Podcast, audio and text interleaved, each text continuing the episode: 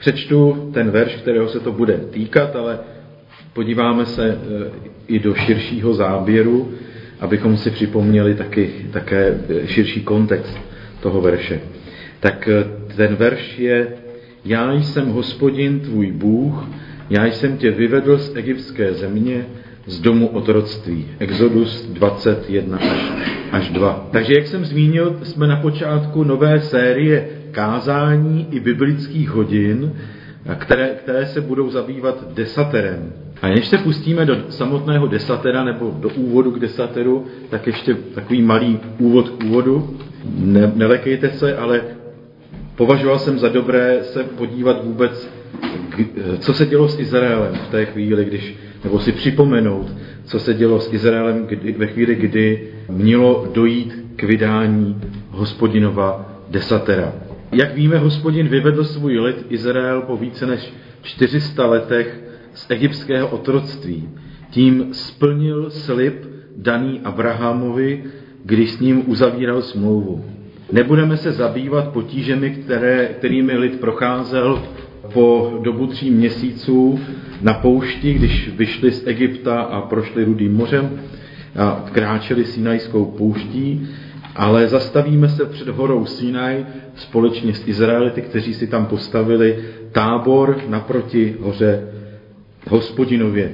Izrael se tam tedy utábořil naproti hoře a Mojžíš vystoupil k hospodinu. Již u toho slova vystoupil bych se rád malinko zastavil.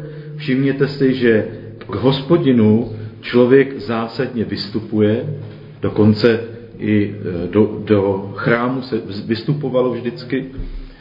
A naopak Bůh k člověku zásadně sestupuje nebo k němu rozmlouvá, mluví slova z vyvýšeného místa nebo z nebe, nebo jako v tomto případě bude za chvilku hospodin hovořit z hory hospodinovi.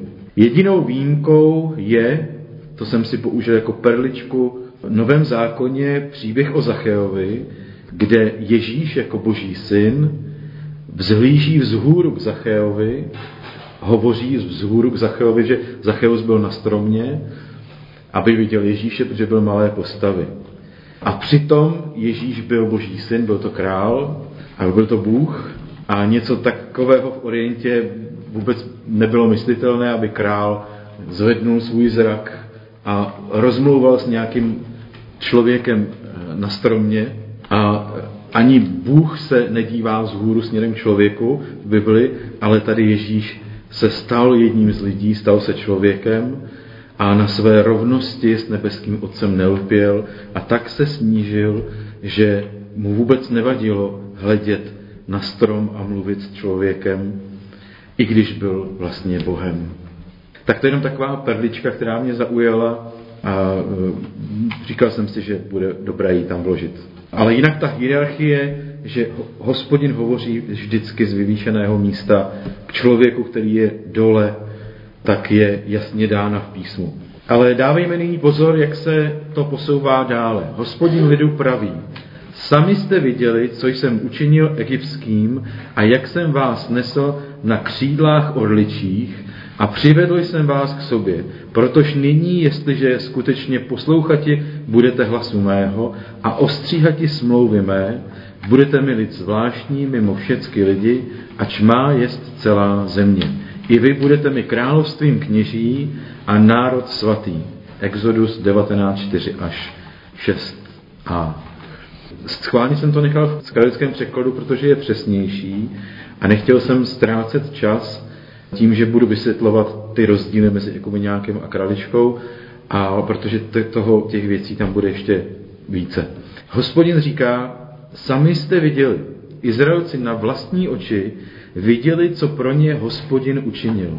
V tomto boji za svobodu jeho lidu neutrpěli žádnou škodu. Egyptiané jim neublížili, neměli moc jim ublížit, dokonce ještě Izraelité pobrali tedy nějaké ty šperky a, a, a, a e, další věci na svém, při svém odchodu z Egypta. Takže e, hospodin je nesl na orlých křídlech, říká. To je něco neuvěřitelného. Žádný národ, který se kdy osvobozoval z nějakého jha, tak se to neobešlo bez krve.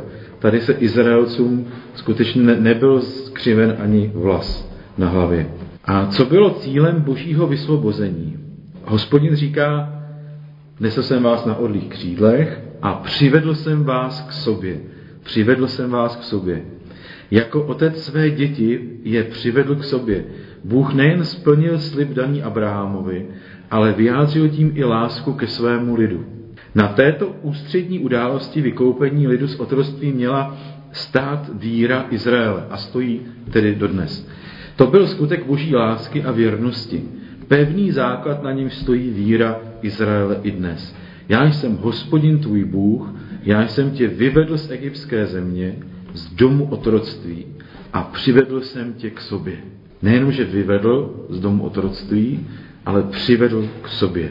To je to, co uh, učinil hospodin pro svůj lid. A nyní, pokud lid vstoupí do nové smlouvy, poslední smlouva byla s uh, patriarchou Abrahamem a tu pak dědili uh, jeho synové, a tak, tak teď je to vlastně nová smlouva. A pokud, pokud lid do ní vstoupí a bude činit to, co hospodin žádá, tak bude zvláštním vlastnictvím. Pán Bůh od toho, pro ten svůj toho mnoho udělal, splnil svůj slib, ale také něco očekává. Tak to zase přečtu v té králičtině. Protož nyní, jestliže skutečně poslouchati budete hlasu mého a ostříhati smlouvy mé, hospodin, ho, smlouvy mé, tečka. Hospodin žádá, aby ho lid poslouchal a zachovával jeho smlouvu.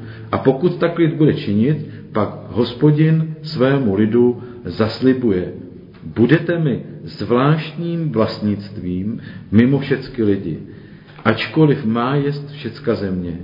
I vy budete mi království kněžské a národ svatý. Budete mi lid zvláštní, a kraliční mají v poznámce k tomu lidu zvláštnímu, budete jiní jako poklad vzácný. Budete jiní jako poklad vzácný. Pokud boží lid bude hospodina poslouchat a zachovávat jeho smlouvu, bude na ně hospodin hledět jako na vzácný klenot.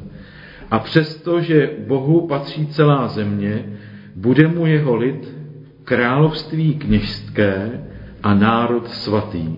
A kraličtí v poznámce uvádí k tomu království kněžské nesvětské, že budou království, které nebude světské, ale bude duchovní. A nebo také uvádí králové a kněží. Takový vztah bude mít tedy hospodin ke svému lidu. Hospodin dělá první krok, vysvobozuje lid z otroctví a nabízí novou smlouvu a obsahem smlouvy je desatero. A další pozdější řády a nařízení. A žádá od lidu jen, aby věrně žil podle hospodinových přikázání. A pokud to bude činit, bude pro hospodina vzácným lidem, klenotem, lidem duchovním, ušlechtilým, odděleným pro službu hospodinu a lidem čistého srdce. Před vydáním zákona se měli Izraelci držet v čistotě po tři dny. Byla na to nějaká pravidla, s tím se teď nebudeme zaobírat. A měli očekávat na hospodina. Stále jsou před horou Sínaj, kde se utábořili v poušti. Třetí den nastalo něco, co ještě nikdy nezažili, spatřili projevy hospodinovy moci v podobě ohně, dýmu, otřesů země, zvuků polnice, lice třásl bázní před hospodinem, na hospodinovu horu ale nikdo vstoupit nesměl, krom Mojžíše. A pak lid slyšel hospodinova slova. A teď se tedy dostaneme k tomu, co slyšeli. To, co slyšeli, tak bylo to, bylo to úvodní slovo, k kterému se ještě vrátíme. Já jsem hospodin, já jsem vás vyvedl a tak dále. Ale Pojďme se nejdřív eh, podívat na to, co vlastně je desatero. Nazýváme je desaterem božích přikázání, to je jako celý název. Vychází se přímo z hospodinovy řeči z Exodu 24.12, kde hospodin říká Mojžíšovi, že mu dá kamenné desky zákon přikázání, které hospodin napsal, aby jim Mojžíš vyučoval. Podstatné jméno přikázání nebo sloveso přikazovat neznamená, že někdo k něčemu je nucen, že je omezován. Přikazovat znamená spíše naléhavě mluvit, říkat důležité věci, mluvit důrazně. Při takovém mluvení se samozřejmě mohou objevit eh, rozkazy, ale Tanach, tedy starý zákon, s nimi v podstatě šetří. V samotném desateru přikázání je pouze jeden výslovný rozkaz, a to upázého přikázání. Tuto myšlenku můžeme opřít také o význam slova Tóra, ve kterém se desatero nachází. Tóra tedy pět knih Mojžíšových je ukazatelem, rozcestníkem, šipkou, ukazujícím poutníkovi, putujícím životem bezpečnou cestu. Z toho vidíme, že již v názvu Tóra, ukazatel rozcestník, vyplývá, že ne, nejde o zákon ve smyslu musíš, nesmíš, ale o ukazatel směru pro ty, kdo znají cíl. Desatero je psané ve stejném duchu, ukazuje směr a bezpečnou cestu životem. Desatero je ukazatelem cesty ke svobodě, má blíže ke smlouvě než k zákonu a je ve své podstatě popisem stavu toho, kdo se jim řídí. Mohli bychom říci, že na počátku všeho byl vztah, boží láska ke člověku. Bůh splnil svůj slib daný Abrahamovi a vysvobodil svůj lid z otroctví. Když Bůh po výjití z otroctví eh, přednesl Izraeli desatero, počítal s proměnou srdce lidu, kterou mělo iniciovat boží spásné jednání. Boží vysvobozující čin hovoří k srdci Izraele o boží lásce, věrnosti a péči. To měla být pro Izrael natolik vnitřně proměňující zkušenost, že se to mělo projevit navenek životem, který desatero nikoli přikazuje, ale vlastně popisuje. První slova hospodinová vyslovená před vydáním desatera jsou Já jsem hospodin, tvůj Bůh. Já jsem tě vyvedl z egyptské země, z domu otroctví. Exodus 22, 1 až 2. A ostatní slova desatera již vycházejí z tohoto stavu.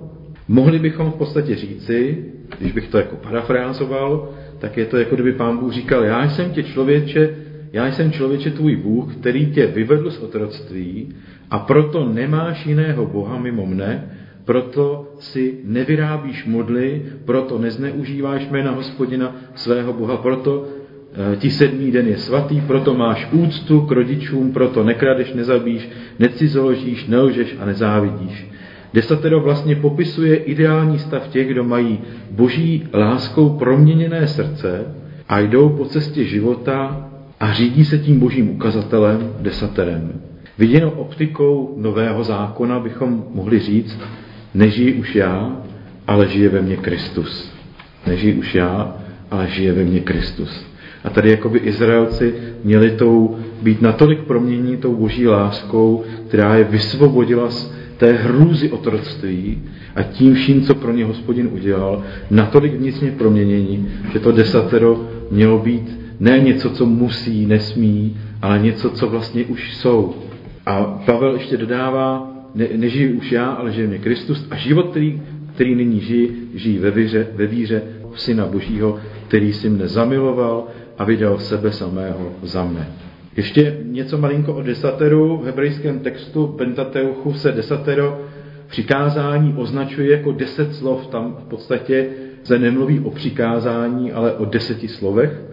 A to i přesto, že v desateru přikázání těch slov máme mnohem více a některá přikázání dokonce mají každé více než deset slov, každé jednotlivé. Vysvětlení je dvojí. Za A Kdysi nebyl psaný text rozdělen na jednotlivá slova pomocí mezer jedenácti slovy. Tak bylo každé přikázání jen jedním slovem. Vlastně to byl souvislý text každé přikázání, jako by bylo jedním slovem. To, to je první možnost. A druhá možnost za B jde o první slova jednotlivých přikázání. Protože při zápisu hebrejského textu se ctí pravidlo, že nejdůležitější sdělení se klade vždy na počátek sdělení. Vždycky první slova věty nebo první věta v knize sděluje ten nejdůležitější obsah. Tak, tolik tedy k tomu desateru. A nyní se pojďme podívat na ta první slova hospodinova, která zazněla tedy z té hory Sínaj.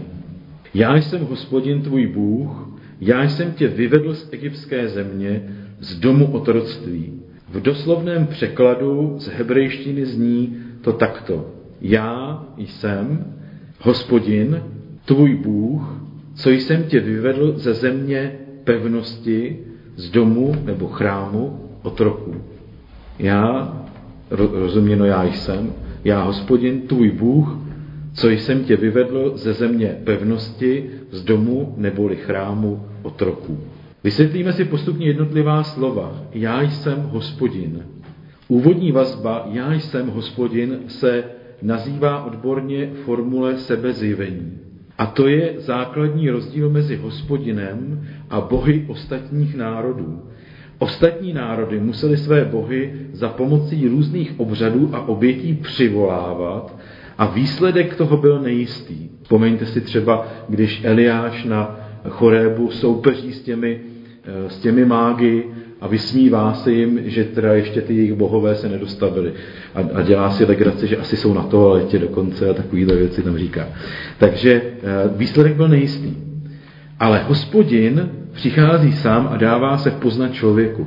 Hospodin si z vlastního rozhodnutí vyvolil svůj lid, sám se ho ujímá a sám se mu zjevuje a připomíná. Ohlasem této formule, toho sebezjevení božího, božího jména, je Ježíšovo já jsem. Ježíš také používá toto sebezjevení já jsem. Mnohokrát se svým učedníkům takto je Ježíš představil a velice často to bylo v situaci, kdy se báli. On říká, já jsem to, když se báli na, to, na tom moři a viděli ho, báli se, že je, že, že je duch. Tehdy jim Ježíš říká, já jsem. A tak se dává učedníkům poznat. Co znamená boží jméno já jsem? Slovo být v hebrejštině neznamená jen abstraktní bytí, být sám v sobě nebo být pro sebe, nýbrž být s někým a pro někoho. Být s někým a pro někoho. To je význam z hebrejského slova být. Proto můžeme boží jméno já jsem chápat jako jsem, který je s tebou. Jsem, který je s tebou. Je to tedy podobná zvěst, jako je ve jménu Immanuel, to jest Bůh s námi, přesněji Bůh při nás. Božím jménem hospodin zjevuje nejen to, že je tím, kým je a bude bez ohledu na okolnosti, ale především to, že je Bohem, který je blízko a který je s námi. Ježíš tedy k smrti vyděšeným učedníkům neříkal, nebojte se, já nejsem duch, ale nebojte se, jsem to já a já, to znamená, že já jsem s vámi. V božím jménu, v božím jménu je zjevena podstata vztahu k člověku, kterou je láska. Již v tom božím jménu já jsem, nebo já jsem s tebou, já jsem s vámi, já jsem Bůh blízký, já jsem při vás, je zjevena podstata vztahu Boha k člověku. A to je láska. Takže to bylo já jsem tvůj Bůh. Já jsem hospodin tvůj Bůh je odkaz na smlouvu, do které hospodin vstoupil do trvalého vztahu ke svému lidu a stal se jeho Bohem. V Levitiku 26.12 čteme, budu vám Bohem a vy budete mým lidem. V Novém zákoně čteme, a slyšel jsem veliký hlas od trůnu, hle příbytek boží uprostřed lidí, Bůh bude přebývat mezi nimi a oni budou jeho lid, on sám, jejich Bůh, bude s nimi. Kdo zvítězí, dostane toto vše, já mu budu Bohem a on mi bude synem.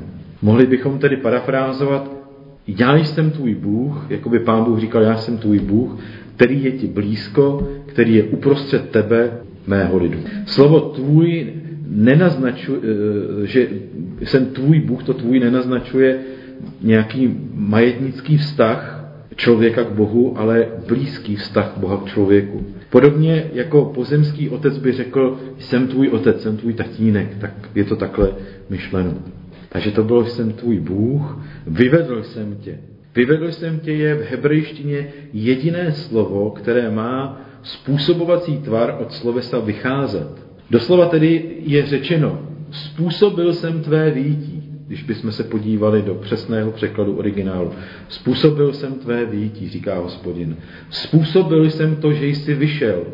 Tato způsobovací forma v hebrejském textu naznačuje skryté boží jednání, viditelné pouze okem víry.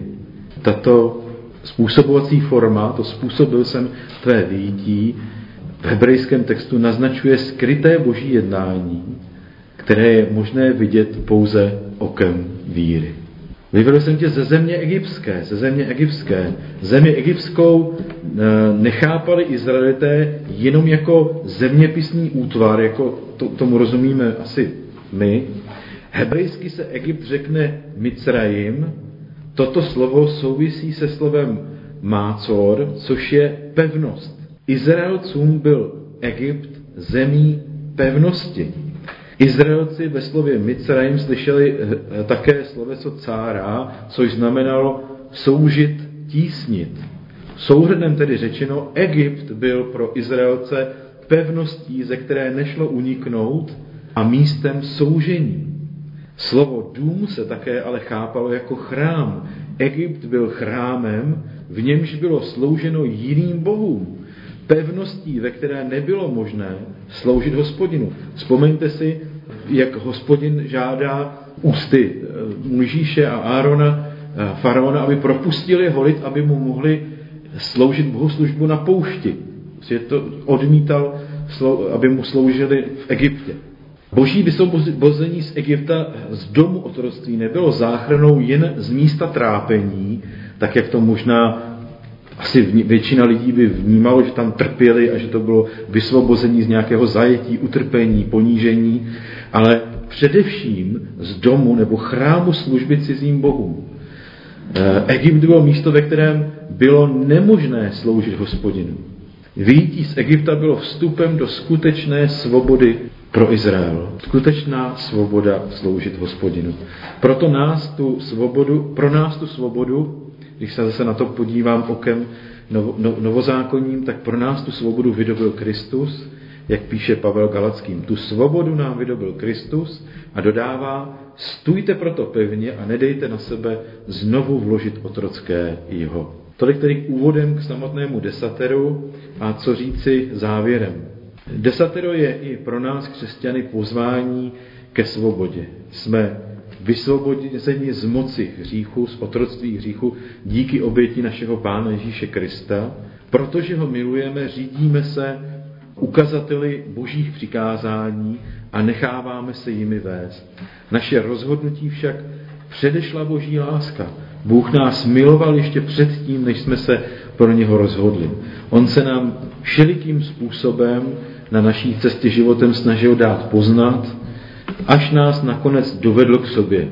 Základem smlouvy je boží láska a také i nám Pán Ježíš říká, já jsem, já jsem Bůh, který je s tebou, já jsem Bůh, který je blízko, já tě nikdy neopustím a nikdy se tě nezřeknu. Ať už budeme v životě procházet po krásné pláži, obrazně řečeno, zeleným údolím či údolím stínů, můžeme věřit, že Pán je s námi a neopustí nás. Proto se nemusíme bát, protože máme ve své blízkosti toho, který nás má rád a jeho jméno je Immanuel, čili Bůh s námi. Amen.